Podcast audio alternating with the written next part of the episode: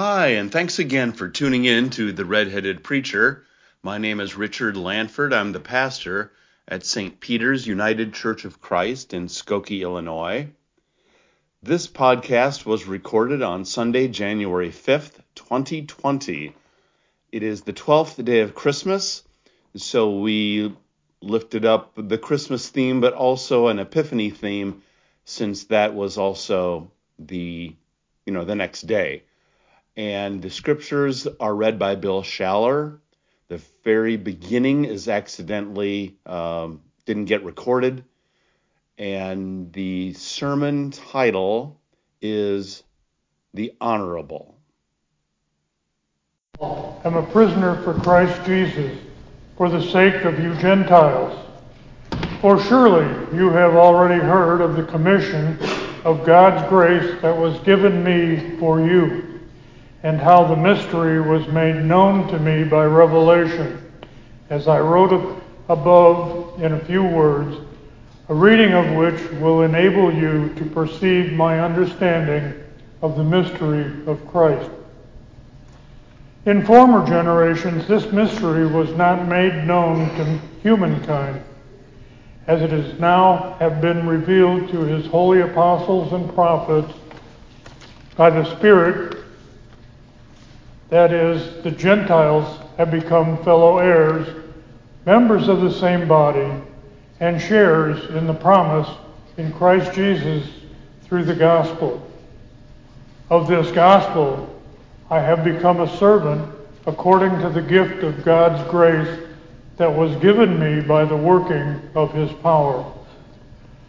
Although I am the very least of all saints, this grace was given to me to bring the Gentiles the news of the boundless riches of Christ, and who created all things through the church, the wisdom of God in its rich variety might now be made known to the rulers and authorities in the heavenly places. This was in accordance with the eternal purpose that He has carried out in Christ Jesus our Lord, in whom we have access to God in boldness and confidence through faith in Him. This ends the reading from Ephesians. Our second reading is also our gospel lesson. It's a familiar one, the one set for, for Epiphany, which is actually tomorrow. The passage is Matthew chapter 2, verses 1 through 12. I read from Matthew. In the time of King Herod, after Jesus was born in Bethlehem of Judea, wise men from the east came to Jerusalem asking, Where is this child that has been born King of the Jews? For we observed his star at its rising and have come to pay him homage. When King Herod heard this, he was frightened, and all Jerusalem with him. And calling together all the chief priests and scribes of the people, he inquired of them where the Messiah was to be born.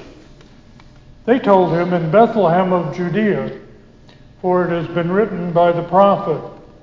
And you, Bethlehem, in the land of Judah, are by no means least among rulers of Judah, for from you shall come a ruler who is to shepherd my people Israel. Then Herod secretly called for the wise men and learned from them when the exact time when the star had appeared. Then he sent them to Bethlehem, saying, Go and search diligently for the child. And when you have found him, bring me word so that I may also go and pay him homage. When they had heard the king, they set out, and there ahead of him went, of them went the star that they had seen at its rising, until it stopped over the place where the child was. When they saw that the star had stopped, they were overwhelmed with joy. On entering the house, they saw the child with Mary, his mother, and they knelt down and paid him homage. Then, opening their treasure chests, they offered him gifts of gold, frankincense, and myrrh. And having been warned in a dream not to return to Herod, they left their own country by another road. This ends the reading from Matthew in our scripture readings for this morning's service. May God grant us a wise and generous understanding of this, the Word of God for the people of God.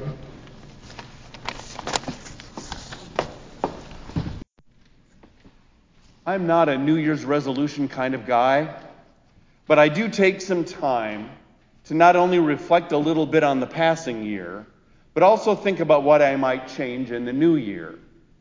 I look at areas where I might grow. For believers, I suggest our spiritual health is always something to get better at. It's an area to learn, mature, and grow.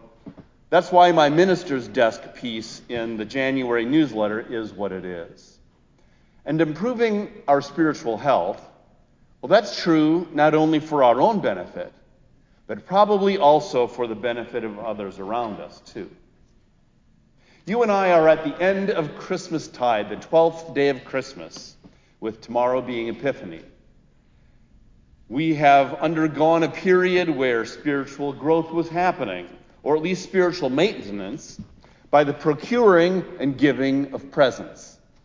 It is Jesus himself who said, It is better to give than to receive.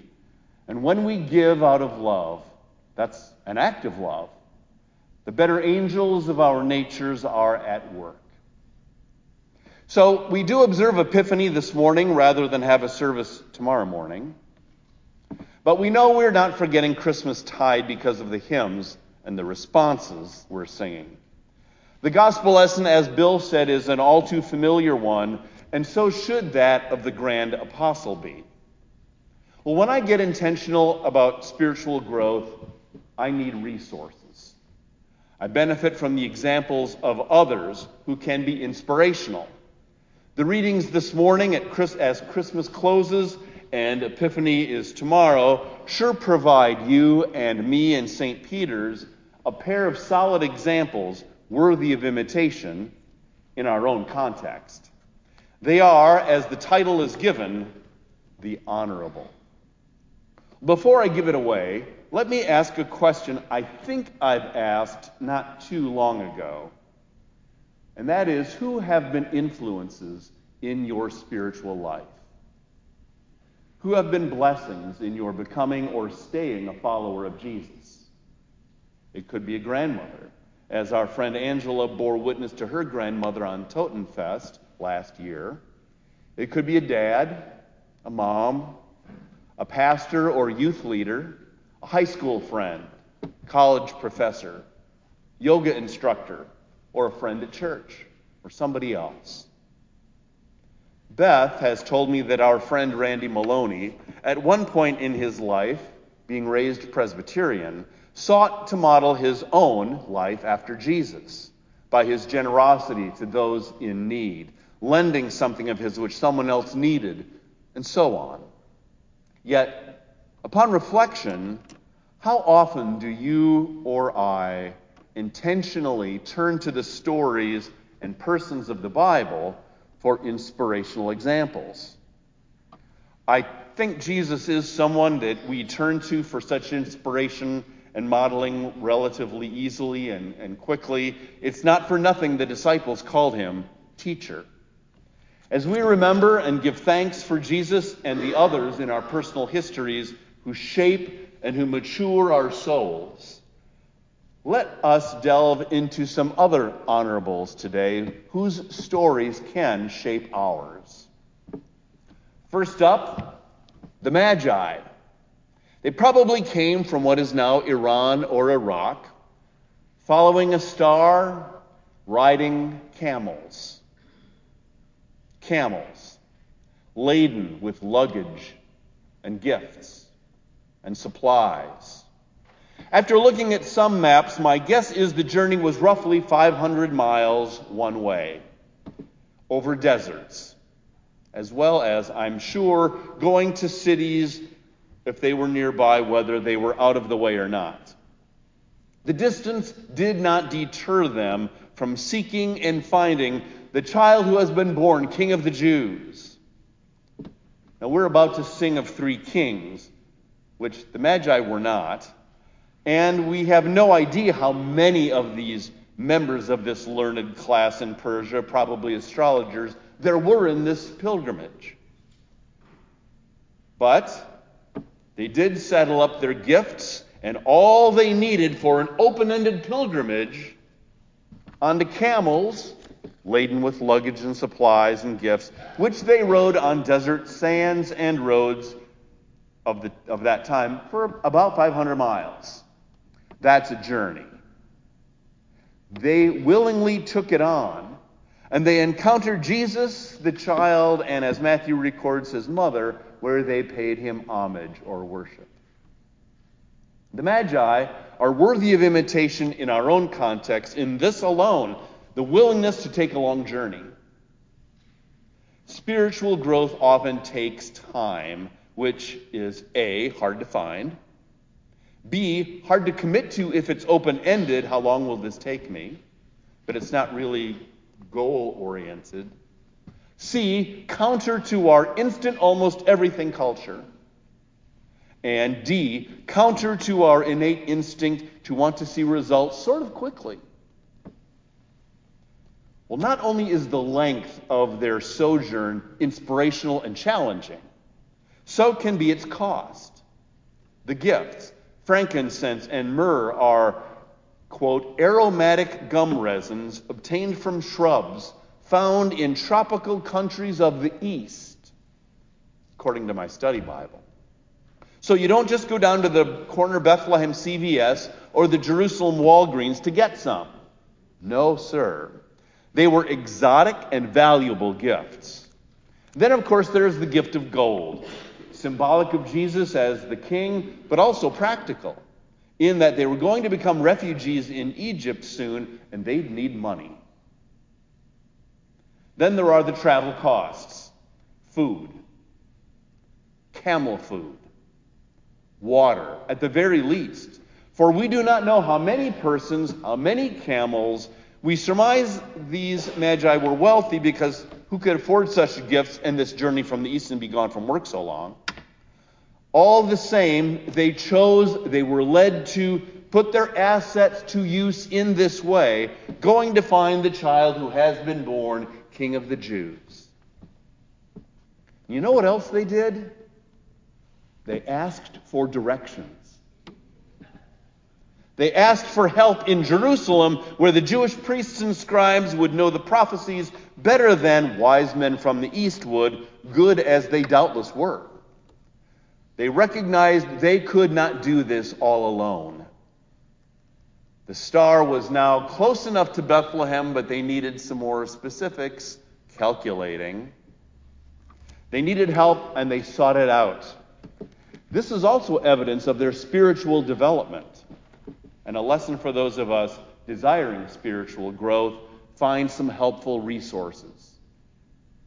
Talk to someone you trust and might have a good idea of where to go, what to read, who to listen to, out of their knowledge of you. And there are more and more spiritual directors out there some of whom are clergy colleagues uh, whom I know personally and could vouch for. And spiritual directors, unlike the scribes in Jerusalem and Matthew, they may not be in the business of giving answers to everything, but they are to be helpers along the way, resources to be sure.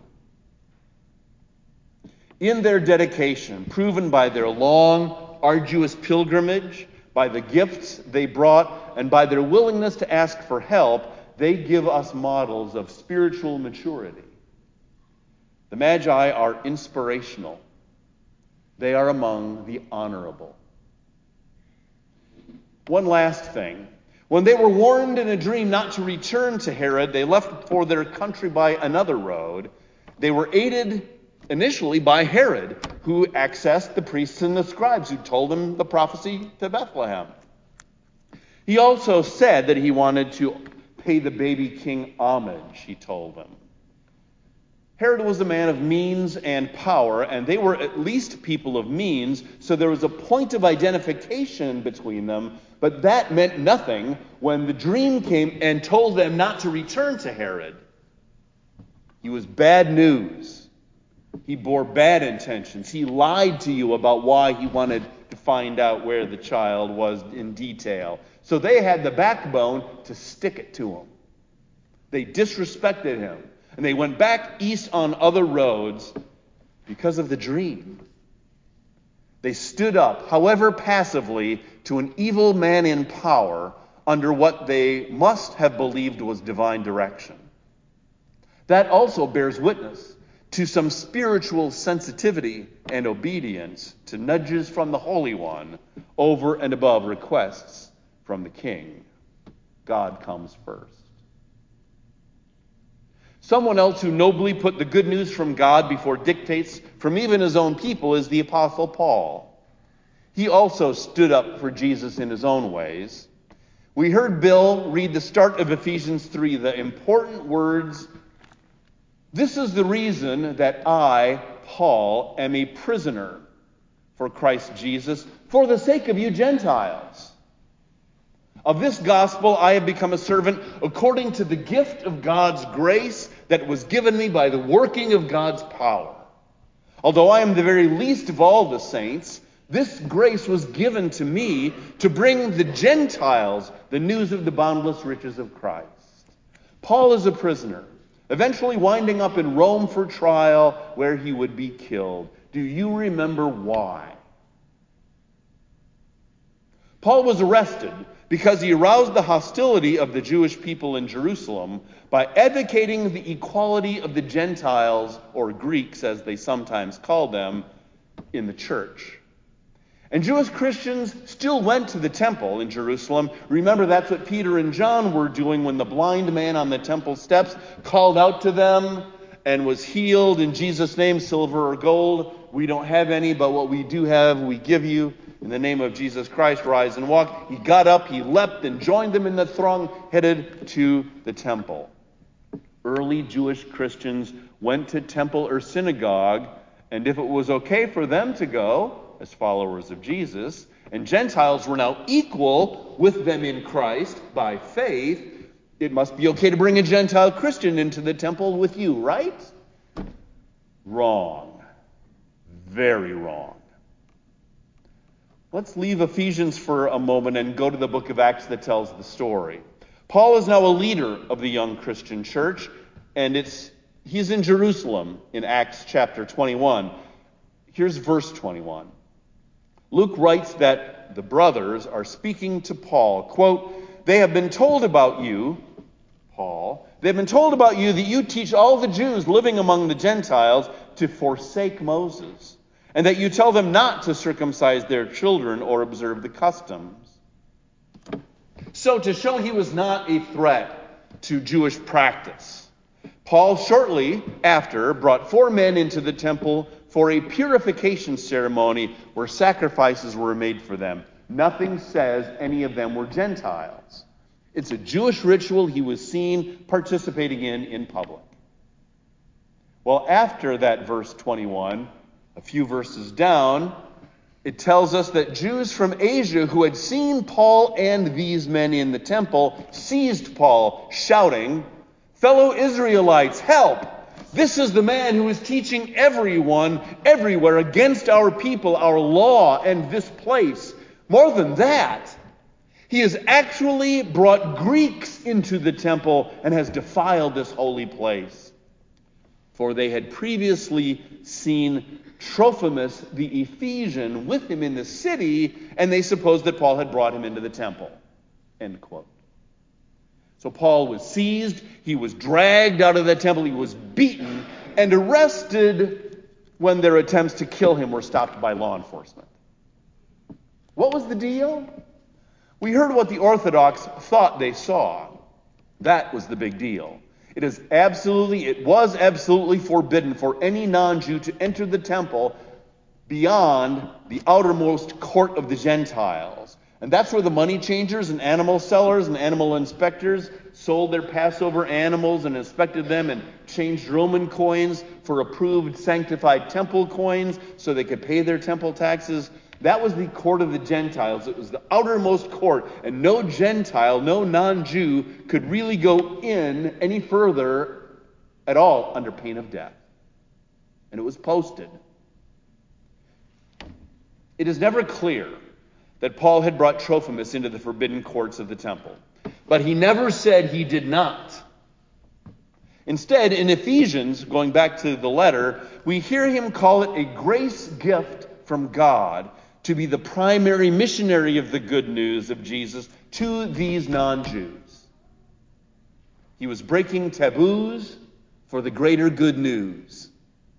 Where the Pharisees and Jews from Asia sought exclusionism, Paul preached and practiced inclusion of Gentiles into the faith, including, apparently, bringing them into the temple. He committed, if not civil, then at least religious disobedience to let the world know that in Jesus you are freed from sin, death, having to be right with God only by obeying the law of Moses. He angered the Jewish purists with his inclusions based on Jesus, just as the very birth of Jesus provoked wicked Herod. Paul was a prisoner for the sake of the Gentiles, like he wrote, because he lived out his faith that Jesus is for everybody by grace through faith. Those who disagreed on the Jewish side, which at one time was his own side, remember, they vilified, they beat, and ultimately brought about Paul's death. He is a martyr to the gospel of equality in Christ. He joins the Magi as an inspiration, as one of the honorable. Can they and he be those as we at St. Peter's identify with and use as resources them is use them as resources for our spiritual growth. Amen. As always, thanks very much for tuning in to the podcast of the Redheaded Preacher. Next Sunday will be January 12th, and we'll explore what the scriptures in the lectionary have for that first Sunday after Epiphany. Thanks so much once again for listening, and we will look forward to podcasting for you next Sunday. May God bless you and yours.